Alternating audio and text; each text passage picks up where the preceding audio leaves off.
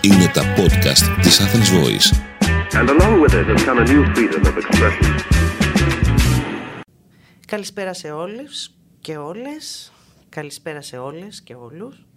Είμαι η Μαρία Παναγιωτοπούλου, είμαι υπεύθυνη για την επικοινωνία του Φεστιβάλ Αθηνών Επιδαύρου και είμαι εδώ με έναν ε, πολύ αγαπημένο καλεσμένο, τον Κώστο Μπιλαβάκη, το σύμβουλο του φεστιβάλ για θέματα μουσικής, σύμβουλο εδώ και έξι χρόνια πια. Έχουμε γενέθλια φέτος. Ναι. Είναι μια αγαπημένη συνεργασία, είναι ένας αγαπημένος άνθρωπος που μας κάνει όλους να αγαπάμε την κλασική μουσική. Και ακριβώς επειδή μας κάνει να αγαπάμε την κλασική μουσική, σκεφτήκαμε να φτιάξουμε έτσι μια συνομιλία για να μπορέσει να μεταδώσει και σε εσάς όλο αυτό το πάθος, όλη αυτή τη στοργή που υπάρχει γύρω από τα έργα, τους σολίστες. Θα πω μόνο δύο λόγια Κώστα για το ποιος είσαι. Ένας άνθρωπος ε, που έχει θητεύσει σε μεγάλες δισκογραφικές εταιρείες, πρόεδρος τριών δισκογραφικών εταιριών, υπεύθυνος για όλη την κλασική μουσική στη Universal Music, γνωρίζει τι να πω, σχεδόν όλα τα μεγάλα ονόματα, τα σύγχρονα της κλασικής μουσικής. Μας έχει αφηγηθεί πάρα πολλές ωραίες ιστορίες, από αυτές που λέγονται και από αυτές που δεν λέγονται. Μας έχει ε, αφηγηθεί πολλές ε, ιστορίες για συναυλίες που έχει ακούσει αλλού, σε άλλους τόπους, σε άλλα μέρη. Ευτυχώς τώρα τον έχουμε εδώ και έξι χρόνια κοντά μας, σταθερό σύμβουλο στο φεστιβάλ ε, και μας ε, παρουσιάζει κάθε χρόνο, έχουμε μια ετήσια συνάντηση, καλά δεν το λέω, όπου μας ε, παρουσιάζει κάθε χρόνο τις επιλογές του. Γιατί διάλεξε τους συγκεκριμένους ε, καλλιτέχνες, ε, ποιοι θα παίξουν, ποιοι δεν θα παίξουν, ε, ποιος είναι μια καλή επιλογή για το Ηρώδιο, διότι το Ηρώδιο είναι κατά βάση ο χώρος με τον οποίο ασχολείται. Και σκεφτήκαμε λοιπόν να, το, να κάνουμε αυτή τη συζήτηση που συνήθως γίνεται ιδιωτικά μες στα γραφεία του φεστιβάλ, να την κάνουμε ζωντανά για να την ακούσετε όλοι. Άρα Κώστα σε καλωσορίζω. Καλησπέρα. Ευχαριστώ. Και νομίζω είμαστε έτοιμοι να κάνουμε είμαστε αυτή τη συζήτηση. Ε; Την Βέβαια. έχουμε ξανακάνει. Βεβαίως. Θα ξεκινήσουμε φυσικά με το Θόδωρο Κουρετζή. Και αυτό διότι προς μεγάλη έκπληξη όλων μας, ξέρουμε ότι ο Θόδωρος Κουρετζής είναι πάρα πολύ δημοφιλής, αλλά δεν φανταζόμασταν ότι σχεδόν αμέσως η συναυλία θα γίνει sold out. Η συναυλία που έχει ο Θόδωρος Κουρετζής ενώ στο Ηρώδιο φέτος ε, έγινε sold out και με αφορμή αυτό θα ήθελα να μας εξηγήσεις το φαινόμενο Θόδωρος Κουρετζής. Γιατί, γιατί ε, ε, προξενεί τόσο μεγάλο ενδιαφέρον, γιατί υπάρχει τέτοια αγάπη του ευρύ κοινού, θα έλεγα, για το Θόδωρο Κουρετζή. Ο Κουρετζής είναι ένα φαινόμενο και όχι μόνο στην Ελλάδα, αλλά σε όλο τον κόσμο. Είναι νέος σχετικά, σαν, για μαέστρος δηλαδή, γεννημένος το 1972. Ε, σπούδασε πήγε πολύ νέος στη Ρωσία, στην Αγία Πετρούπολη και σπούδασε με τον πιο γνωστό και ας πούμε τον καλύτερο δάσκαλο ε, στην Αγία Πετρούπολη στο Οδείο, το περίφημο και ιστορικό Οδείο τον Ήλια Μουζίν ο οποίος ήταν και ο, ο δάσκαλος του Βαλέρη Γκέργεφ και του Σέμιον Μπίτσκοφ δύο πολύ διακεκριμένων Ρώσων μαέστρων σήμερα ο, ο Κουρεντζής δεν ξέρω έχει κάτι το ιδιαίτερο. Πρώτον είναι για, για τους Έλληνες είναι σίγουρα ο, ο πιο πετυχημένος και γνωστός μαέστρος από την εποχή του, του μητροπουλου Δεν είχαμε μια τέτοια φυσιογνωμία, μια τέτοια προσωπικότητα ε, στην διεθνή σκηνή και ούτε στην Ελλάδα. Να, να έχει ας πούμε κάπως ε, ε, κερδίσει την εμπιστοσύνη του λαού, όχι μόνο το κοινό που ακούει κλασική μουσική συχνά, αλλά το ευρύ κοινό. Έχει γίνει πραγματικά ένα superstar στην Ελλάδα αλλά και αλλού. Στην Αυστρία, στη Γερμανία, στην ε, Αγγλία, Γαλλία κτλ. Όπου πάει, Αμερική. Είναι φαινόμενο. Γράφουν απίστευτα πράγματα για τον Κουρεντζή.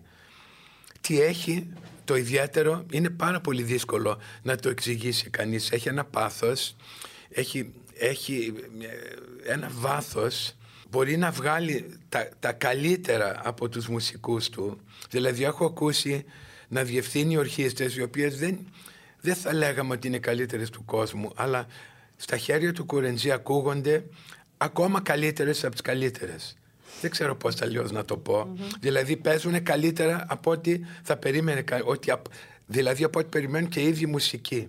Βγάζει κάτι το εντελώς ιδιαίτερο από, από τους μουσικούς και τη μουσική. Είναι ένας άνθρωπος της εποχής μας, είναι, έχει φοβερή ενέργεια, φοβερή ένταση που χρειάζεται βέβαια, όλοι οι μεγάλοι μαέστροι έχουν αυτό, αλλά με τον Κουρεντζή είναι σε άλλο επίπεδο πάλι. Και εδώ πέρα θα διευθύνει μια ενδιαφέρουσα ορχήστρα που λέγεται, λέγεται Ουτοπία, Utopia.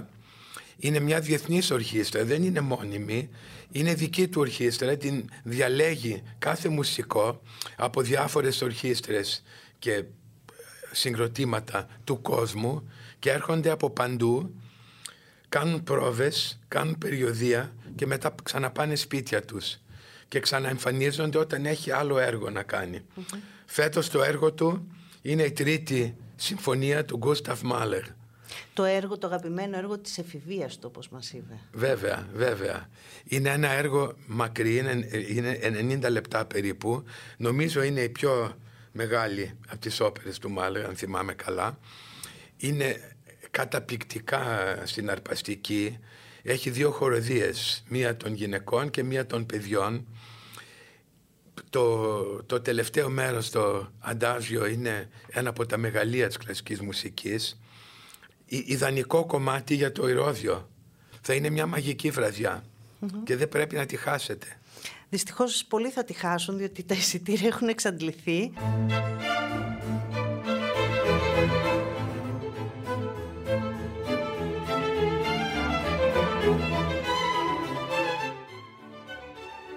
Έχουμε όμως και άλλα ενδιαφέροντα πράγματα πιο πριν. Πριν το Θόδωρο Κουρετζή. Ναι, στις 12 Έχουμε στις 12 Ιουνίου, την Άνε Σοφή Μούτερ. Τη λέω σωστά, έτσι; Ναι, ναι, τέλεια. Ε, μια βιολονίστρια θρύλο επίσης, ε, μια συναρπαστική ας πούμε παρουσία εκτός από μουσικό, για την οποία θα ήθελες να μας πεις δύο λόγια; Η Αν Σοφή Μούτερ ήταν είναι σήμερα η, η νούμερο ένα βιολίστρια του κόσμου χωρίς δεν υπάρχει αμφιβολία. Είναι παστίγνωστη σε όλο τον κόσμο ε, Γερμανίδα. Ε, ξεκίνησε πάρα πολύ μικρή, στα πέντε να παίζει το βιολί και ε, έγινε η προτεζέ που λέμε του περίφημου μαέστρου του Φον Κάραγιαν και 12 ετών την κάλεσε στο Βερολίνο και κάνανε μια ηχογράφηση. Εγώ θυμάμαι τότε που ήμουν ακόμα φοιτητής και δούλευα σε ένα δισκάδικο στον Καναδά και βγήκε αυτός ο δίσκος της Σοφι Μούτερ. Δεν το πιστεύαμε. 12 ετών καταπληκτική. Καταπληκτική. και βέβαια αυτή έχει μεγαλώσει τώρα, έχει οριμάσει παίζει τα πάντα, έχει παραγγείλει από όλους τους μεγάλους συνθέτες της εποχής της ε, κοντσέρτη. Έχει κερδίσει τέσσερα Grammy στην ε, Αμερική. Ε, ασχολείται πάρα πάρα πολύ με, με την παιδεία, την μουσική παιδεία και έχει, έχει φτιάξει και το δικό της ίδρυμα και μέσω αυτού του ιδρυματος έχει σχηματίσει αυτό το συγκρότημα με το οποίο θα έρθει στο Ηρώδιο τον Ιούνιο που λέγεται, λέγονται Μούτερ Virtuosi. Okay. Όταν είναι, λες με την παιδεία μας το εξηγείς είναι, νέα, είναι νέα παιδιά που έχουν περάσει από την Ακαδημία της και είναι βέβαια η ελίτ των παιδιών για να παίζουν μαζί της. Είναι σπάνιο φαινόμενο ε, για, για μια για έναν σολίστα αυτής της ολκής να παίξει όχι ένα κοντσέρτο, αλλά θα παίξει τρία. Και επιπλέον θα είναι επισκηνής για όλα τα άλλα κομμάτια.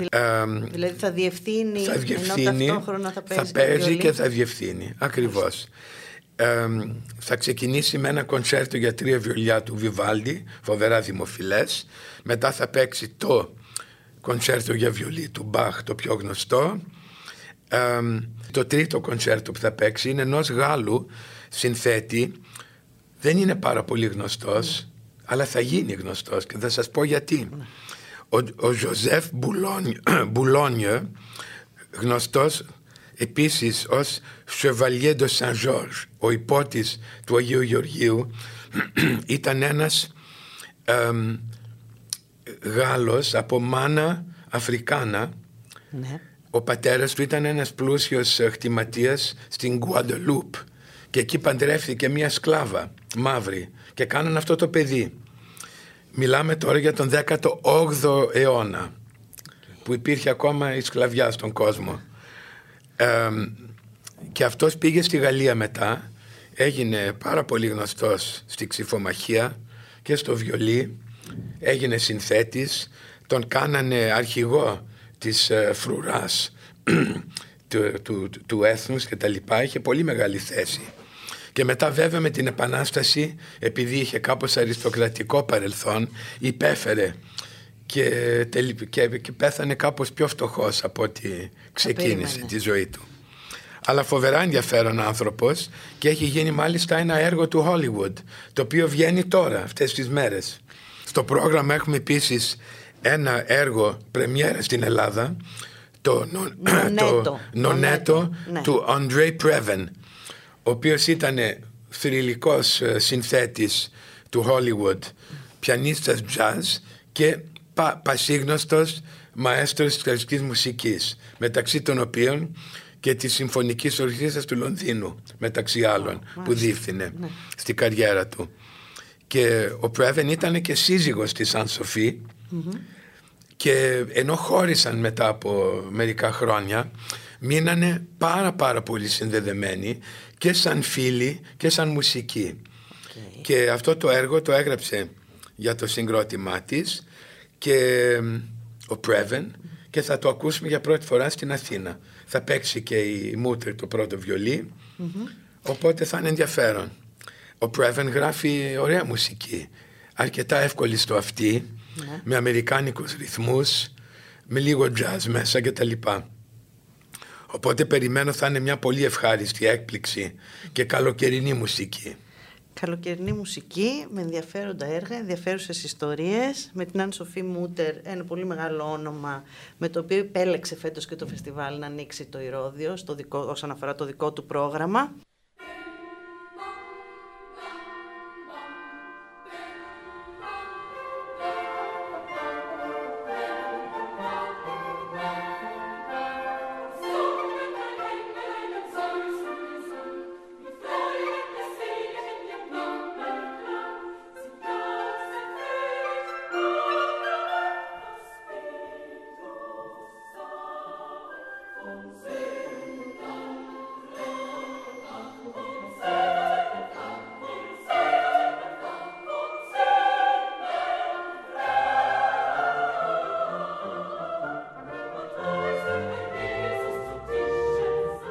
Κώστα, φιλοξενούμε όπως κάθε καλοκαίρι τα τελευταία χρόνια δύο συναυλίες της Κρατικής Ορχήστρας Αθηνών. Θέλεις να μας πεις καταρχήν δύο λόγια για την Κρατική Ορχήστρα Αθηνών; Δηλαδή, είναι σπάνια μιλάμε για τα πράγματα που έχουμε, που είναι δεδομένα. Αλλά πες μας δύο λόγια. Έχεις δίκιο Μαρία. Η, διότι εγώ είμαι πολύ μεγάλος φαν της κρατικης Αθηνών. Είναι μια σπουδαία ορχήστρα. Είναι μια πάρα πολύ καλή ορχήστρα και τα τελευταία 20 χρόνια, 15 με 20 χρόνια έχει καλυτερεύσει σημαντικά.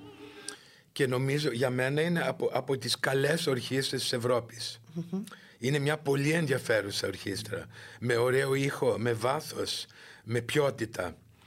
Και καμιά φορά την ε, θεωρούμε λίγο σαν δεδομένη ναι. την κρατική είναι Αθηνών. Αυτό που έχεις, ναι. Είναι ένα, πώς να το πω, ένα κόσμημα της Αθήνας, της πόλης μας. Και φέτος θα την δείξουμε νομίζω πάρα πολύ όμορφα, διότι στις 29 Ιουνίου ο, ο αρχιμουσικός ο, της ε, ΚΟΑ, ο Λουκάς Καριτινός, θα διευθύνει ένα από τα πιο σημαντικά και δημοφιλή έργα της κλασικής μουσικής το περίφημο Requiem του Τζουζέπε το οποίο θα έλεγα είναι ο λιγότερο θρησκευτικό και κάπως πιο οπερατικό και ανθρώπινο και γι' αυτό είναι τόσο δημοφιλές. Και γι' αυτό έχει αγαπηθεί τόσο έχει πολύ. Έχει αγαπηθεί πάρα πολύ και το τραγουδάνε μερικά από τα, δηλαδή τα μεγαλύτερα ονόματα της όπερας το έχουν τραγουδήσει.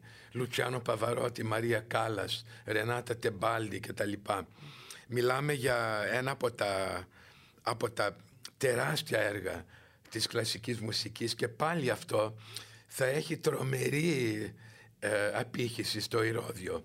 Μας έλεγες ότι ε, όπου παίζεται αυτό το έργο συγκεντρώνει το ενδιαφέρον και μόνο διότι ε, είναι οικείος ο ήχος και πολύ αγαπητός. Θέλεις να θυμηθείς κάποιες περιπτώσεις όπου ε, είχαν συμβεί έτσι πολύ μεγάλες συναυλίες γύρω από αυτό το έργο; Καλά, δεν θα ξεχάσω ποτέ ε, ίσως η, πιο ε, λαμπρή εκτέλεση που έχω ακούσει ποτέ αυτού του κομματιού ήμουνα περίπου 29-30 ετών στο Εδιμβούργο για πρώτη φορά στο φεστιβάλ στη Σκοτία και ήταν η London Symphony με τον Κλάουδιο Αμπάντο τον περίφημο και οι σολίστες ήταν η Τζέσι Νόρμαν ο Χωσέ Καρέρας ο Ρουτζέρο Ραϊμόντι και, και μια Αγγλίδα σοπράνος, η οποία το όνομα το ξεχνάω αυτή τη στιγμή, αλλά ήταν από τις top της εποχής της και ήταν συναρπαστικό. Δεν θα το ξεχάσω ποτέ αυτό. Εδώ τι θα έχουμε στο Ηρώδιο; Λοιπόν, εδώ θα έχουμε τέσσερις πάρα πάρα πολύ καλούς σολίστες. Τώρα δεν σας κουράσω με τα ονόματα, διότι δεν είναι τόσο γνωστοί. Εκτός από τον Βαρύτονο, ο οποίος είναι ένας πάρα πολύ επιτυχημένος νέος Έλληνας, ο Αλέξανδρος Σταυρακάκης, ο οποίος είναι ο πρώτος Έλληνας που κέρδισε το περίφημο ε, ε, διαγωνισμό Τσαϊκόφσκι, το πρώτο βραβείο στη Μόσχα, τη τελευταία φορά που εγινε Και θα χαρώ πάρα πάρα πολύ να τον έχουμε στη σκηνή του Ηρωδίου φέτος. Είναι, είναι ένα πολύ μεγάλο ταλέντο και νομίζω θα αφήσει εποχή.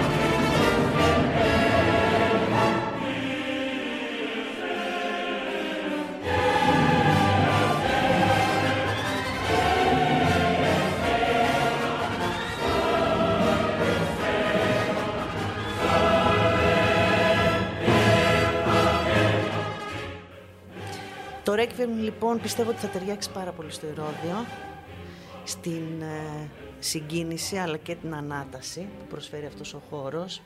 Θεωρώ ότι ε, θα είναι μια πολύ σπουδαία βραδιά για όσους την παρακολουθήσουν και με αυτή την προσδοκία θα πάω στην επόμενη συναυλία της Κρατικής Ορχής Αθηνών η οποία περιλαμβάνει έναν ε, πραγματικό επίσης superstar είναι ο δεύτερος, τρίτος superstar που έχουμε. Αυτός είναι ο superstar του πιάνου, σωστά; Ακριβώς. Και πρόκειται για το Lang Lang, τον Κινέζο Lang Lang. Ακριβώς, ο περίφημος Lang Lang, ο οποίος σήμερα ίσως είναι ο πιο δημοφιλής κλασικός μουσικός στον κόσμο και πάλι όχι μόνο για το κοινό που αφοσιώνεται στη κλασική μουσική, αλλά για το ευρύ κοινό. Κάνει crossover. Είναι crossover. Είναι πάρα πολύ μεγάλο όνομα. Για να καταλάβετε αυτός έχει εμφανιστεί δύο φορές στα Grammys. Ναι. Δύο φορές. Αυτό, δηλαδή ο Παβαρότη εμφανίστηκε μία φορά στην καριέρα του. Ο Λάγκλανγκ Λάγκ δύο φορές. Για να καταλάβετε... Και παίζει και σαν ορθόδοξα μέρη. Παίζει σαν ορθόδοξα μέρη. Να πούμε είχε, ήταν στην, ε, στην, στην έναρξη των Ολυμπιακών Αγώνων του Πεκίνου. Mm-hmm. Ε, Στις Άλπεις. Στι Άλπεις έχει παίξει στην κορυφή ενός βουνού. Βατικανό, στο Βατικανό. Παντού πάει όπου, όπου τον ζητήσουν και έχει και αυτός ιδέες τέτοιες. Θέλει να φύγει. Δεν θέλει να είναι μόνο ο επίσημος, ναι. ο αυστηρός, ο κλασικός πιανίστας που παίζει σε επίσημες αίθουσες. Να πούμε στα Grammys έπαιξε με, με, με τους Μετάλλικα για να φανταστείτε. Είναι, είναι ενδιαφέρον τύπος. Έχει παίξει και με τον Herbie Hancock, ο οποίος θα είναι και μαζί είναι μας και φέτος αυτός το στο Ηρώδιο, καλοκαίρι. ναι. Και ο Hancock τον λατρεύει, τον Lang Lang. Είναι κρίμα που δεν είναι μαζί εδώ. Θα ήταν μια πολύ ιδιαίτερη βραδιά.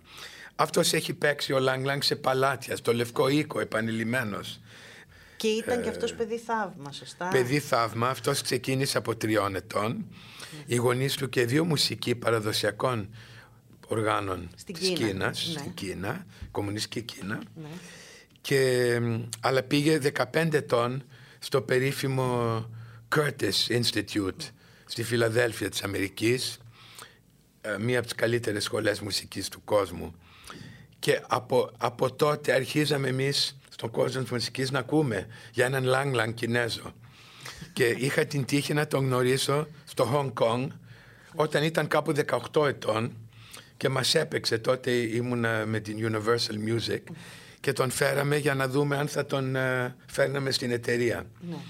Και μας έπαιξε και όλοι ενθουσιαστήκαμε. Και είπαμε δεν υπάρχει θέμα. Φυσικά να το γράψουμε τώρα, επί τόπου. το οποίο έγινε βέβαια. Είναι ένας συμπαθέστατος κύριος. Είναι 40 ετών, 41 τώρα. Αλλά έχει πάρα πολύ έτσι παιδικ- παιδικό στυλ. Ε, λατρεύει τη μουσική και το δείχνει. Και αυτό είναι που, που, ε, που αρέσει τόσο πολύ στον κόσμο. Παίζει με το χαμόγελο. Δεν είναι σαν αυτούς τους κλασικούς μουσικούς που φαίνονται να υποφέρουν και ότι είναι στα τελευταία τους για να βγάλουν μια φράση. Αυτός με το χαμόγελο, με, έτσι δείχνει ενθουσιασμό. Και αυτό το, επικοινωνεί, μεταδίδει στον το κόσμο. μεταδίδει στο κοινό. Είναι κάτι το απίστευτο. Είναι και στην Κίνα εξίσου Πάρα πολύ. θρηλυκή Τεράστιο. Καλά, τεράστια φυσιογνωμία στην Κίνα. Μα τεράστια. Και το άλλο ενδιαφέρον είναι ότι ο Λάνγκ Λάνγκ εμ, είναι πάρα πολύ κοντά με πολλούς πολύ μεγάλους και πάρα πολύ σοβαρούς μαέστρους. Δηλαδή, κάνει το crossover, αλλά η, η, η, η, η- η- η πλέον σοβαρή μουσική τον λατρεύουν, τον θεωρούν Σπουδαίο. ε, σπουδαίο και ποιοτικό. Και είμαστε πολύ τυχεροί και η ΚΟΑ είναι τυχερή που θα έχει μπροστά της τον περίφημο Κρίστοφ Έσενμπαχ γεννημένο το 1940. Ο καημένος έχασε και τους δύο γονείς του στον πόλεμο και μ, για πολλά χρόνια δεν μιλούσε, ήταν ορφανός λόγω του πολέμου και δεν μιλούσε και πέρασε πολύ δύσκολες στιγμές. Αλλά τον έσωσε η μουσική και το πιάνο. Έγινε ένας από τους πολύ μεγάλους πιανίστες της εποχής του, δεκαετία 60-70, ήταν γνωστός σαν πιανίστας, σολίστας, με τον Καραγιάν και όλους τους μεγάλους μαέστρους. Και σιγά σιγά ξεκίνησε να διευθύνει, ε, έχει διευθύνει πο- ε, πολλές ορχήστρες σαν αρχιμουσικός, ίσως η πιο γνωστή είναι η ορχήστρας της φιλαδελφιας και όπου και από εκεί βέβαια ξέρει και τον Lang Lang από το Curtis Institute που είναι στη Φιλαδέλφια. Ήταν η ίδια εποχή. Και ε, είναι πολύ φίλοι. Ο Έσενμπαχ είναι και φιλέλληνα, έρχεται συχνά για διακοπές Ναι. στην Ελλάδα. και ε, καλά είναι από τους πιο αγαπητούς ανθρώπους στην κλασική μουσική. Πάρα πολύ Σαν ζεν, χαρακτήρας, ζεν δηλαδή. τύπος, ναι. Α, είναι ζεν. Ναι, ναι, είναι πολύ, είναι πολύ ήρεμος. Ναι. Και... Ο ένας είναι χαρούμενος, δηλαδή ο Λάγκ Λάγκ και ο Έσενμπαχ είναι ζεν. Ναι. Είναι πολύ καλός Είναι πάρα πολύ καλός συνδυασμός. Θα είναι μια πολύ ιδιαίτερη βραδιά με αυτούς τους δύο. Και τι θα ακούσουμε; Θα ακούσουμε δύο από τα πιο δημοφιλή έργα του ρεπερτορίου. Ο Λάνγκ Λάνγκ θα παίξει το περίφημο κονσέρτο για πιάνο του Νορβηγού, του Νορβηγού συνθέτη Edvard Grieg και, ο, και στο δεύτερο μέρος ο Έσενμπαχ θα διευθύνει την δημοφιλή τετάρτη συμφωνία του Τσαϊκόφσκι. Οκ, ο... Οπότε νομίζω θα είναι μια ιδανική βραδιά καλοκαιρινή με όχι πολύ δύσκολη μουσική για το κοινό ε, δύο από τα πιο ευχάριστα κομμάτια το κονσέρτο βέβαια είναι γνωστό και από τον κινηματογράφο με τις μεγάλες μελωδίες Ναι. τις νορβηγικές είναι φοβερά ρομαντικό κομμάτι Α, ωραία. Ταιριάζει. ταιριάζει και η Τσαϊκόφσκι Τετάρτη είναι ε, Και αυτό μία από, τις γνωστό. μεγα- από τα μεγάλα έργα βέβαια Ε, άρα θα έχουμε λοιπόν το Lang Lang και τον Essenbach μαζί. Είναι μια συνεργασία η οποία γίνεται ειδικά για την ε, συγκεκριμένη στιγμή ή είναι μια συνεργασία που υπάρχει γενικότερα; Υπάρχει γενικότερα, αλλά είναι σπάνιο και οι δύο να βρίσκονται στο ίδιο μέρος. Οπότε είμαστε πολύ που τους πετύχαμε μαζί. Μας βοήθησε πάρα πολύ ο Essenbach ο οποίος ήθελε να φέρει τον Λάγ Λάγ εδώ, ο Έσενμπαχ έχει ξαναδιευθύνει την ΚΟΑ ναι. και του αρέσει πάρα πολύ.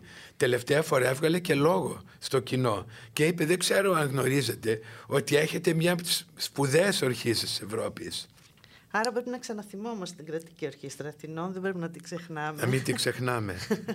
δεν πρέπει να ξεχνάμε ότι στον τόπο μας καμιά φορά βρίσκουμε πράγματα που έχουν τεράστια αξία και ακριβώς επειδή είναι δίπλα μας είναι σαν την Ακρόπολη.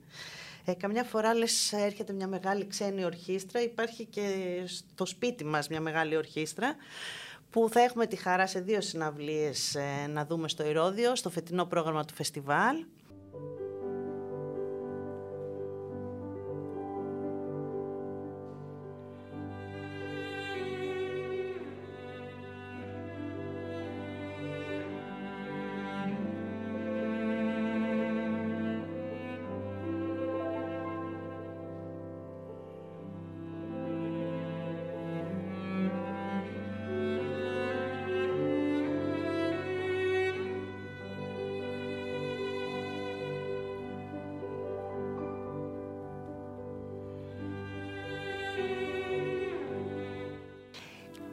Προχωρώντας στη συζήτησή μας δεν μπορώ να ξεχάσω τη Μαρία Κάλλας.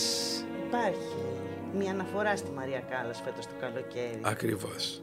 Δύο, δύο συναυλίες θα, ε, θα τιμήσουν τη μνήμη της Μαρίας Κάλλας. Είναι τα 100 χρόνια από τη γέννησή της. Και θα έχουμε ε, δύο σπουδαίους τραγουδιστές, τον τενόρο Ρομπέρτο Αλάνια και την σύζυγό του, την Πολωνέζα Αλεξάνδρα Κούρζακ. Ένα ζευγάρι πάρα πολύ γνωστό στον κόσμο της όπερας και θα έρθουν να μας τιμήσουν ε, με μια βραδιά αφοσιωμένη στην ε, Μαρία Κάλλας. Στην αξέχαστη Μαρία Την αξέχαστη. Μιλάμε για την, για την Ελλάδα που καμιά φορά τη θεωρούμε λίγο επαρχία στην κλασική μουσική. Αλλά έχουμε μιλήσει σήμερα για την Μαρία Κάλλας, για τον Θόδωρο Κουρεντζή, για την Κρατική Ορχήστρα Αθηνών, για τον Δημήτρη Μητρόπουλο. Έχουμε μιλήσει για πάρα πολύ μεγάλα ονόματα, πασίγνωστα σε όλο τον κόσμο. Σωστά. Σωστά. Η δεύτερη λοιπόν, η Μαρία Κάλλας... Ε... Ε, το δεύτερο κομμάτι είναι, το είπαμε κιόλας, το Requiem του Verdi, ναι.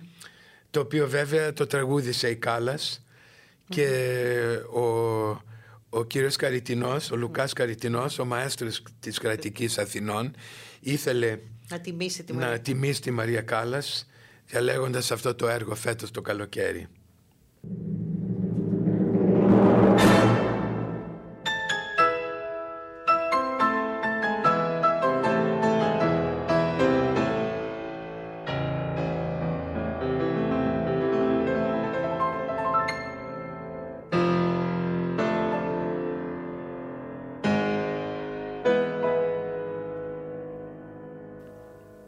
Αφού είπαμε αυτά τα ωραία για την ε, κρατική ορχήστρα Αθηνών, για τη μουσική στην Ελλάδα, στη χώρα μας, για τη μουσική στο φεστιβάλ, υπάρχει η Παγκόσμια ημέρα της μουσικής, έτσι, που γιορτάζεται 21 Ιουνίου και που τη γιορτάζουμε παραδοσιακά με την Εθνική Συμφωνική Ορχήστρα της ΕΡΤ. Έχουμε και την Ορχήστρα της ΕΡΤ.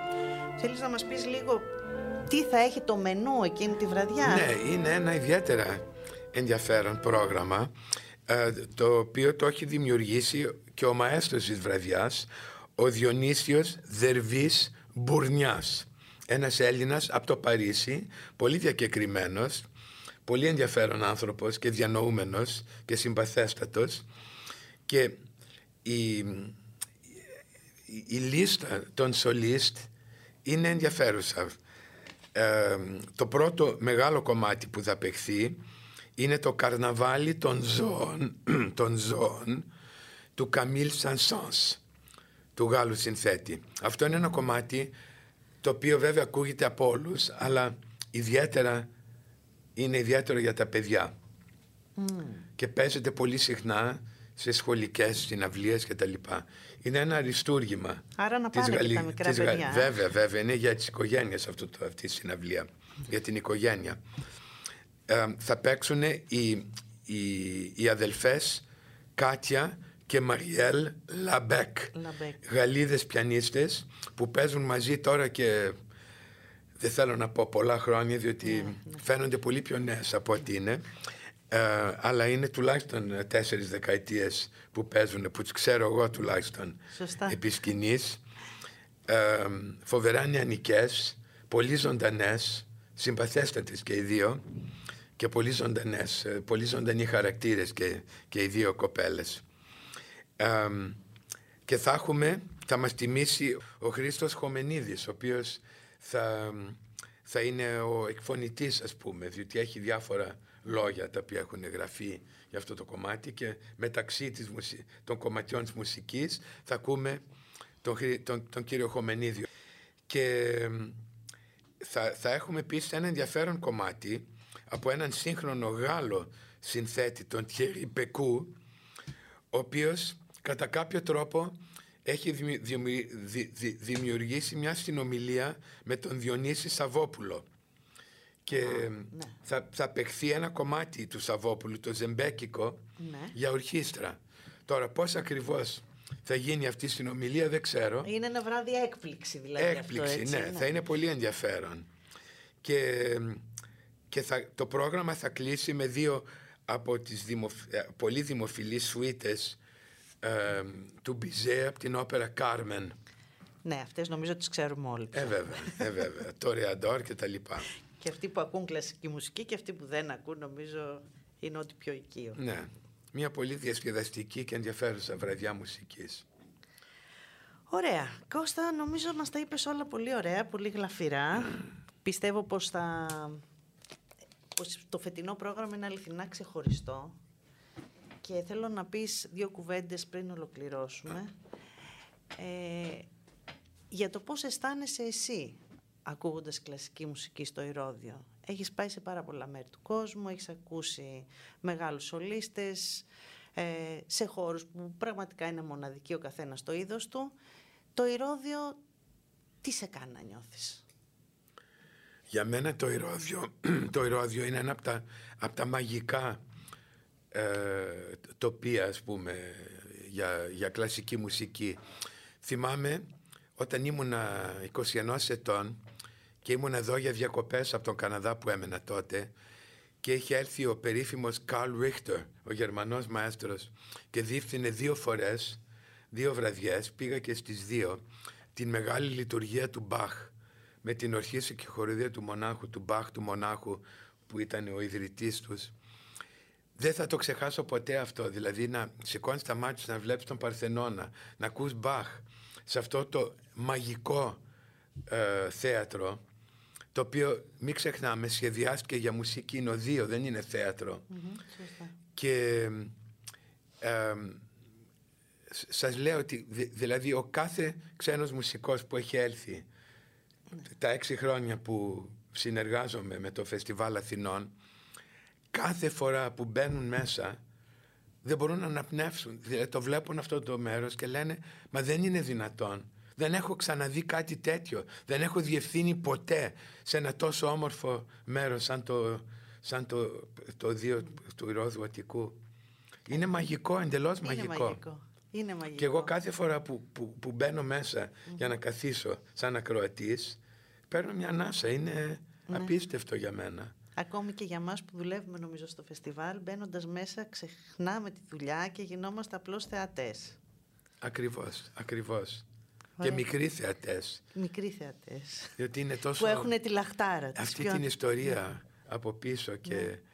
και όχι μόνο την αρχαία ιστορία, το ρωμαϊκό θέατρο και αυτά, αλλά τα, τα πρόσφατα χρόνια. Τις δεκαετίες του φεστιβάλ, από τη ναι. δεκαετία 50 μέχρι σήμερα, που έχουν περάσει τα μεγαλύτερα ονόματα στην κλασική μουσική, στο παλέτο, στο θέατρο, ναι. Είναι... Νιώθεις την ατμόσφαιρα τη της ιστορίας τη νιώθεις. Και για όλους, για όλους όσους ήρθαν εδώ ήταν μια βραδιά ιδιαίτερη που δεν την ξεχνάνε ποτέ. Ναι. Ωραία. Εν αναμονή λοιπόν ε, του φετινού φεστιβάλ που θα ξεκινήσει την 1η Ιουνίου, θα ξεκινήσει με τη λυρική σκηνή. Θα προχωρήσουμε με πάρα πολύ ωραίες συναυλίες, δεν θέλω να επεκταθώ περισσότερο. Αναφερθήκαμε ε, στις σημερινές επιλογές, τις οποίες μας τις ε, χρωμάτισε, μας εξήγησε τόσο ωραία ο Κώσο Πιλαβάκη, σύμβουλος του φεστιβάλ τα τελευταία έξι χρόνια, σύμβουλος για θέματα μουσικής, με μεγάλη αγάπη στην κλασική μουσική, την οποία μας τη μεταδίδει και εμείς προσπαθούμε να σας τη μεταδώσουμε με τη σειρά μας. Ήταν ένα podcast από την Athens Voice. Μπορείτε να ακούσετε τα podcast της Athens Voice στο athensvoice.gr και στο Spotify, στο Apple Podcast και το Google Play Music.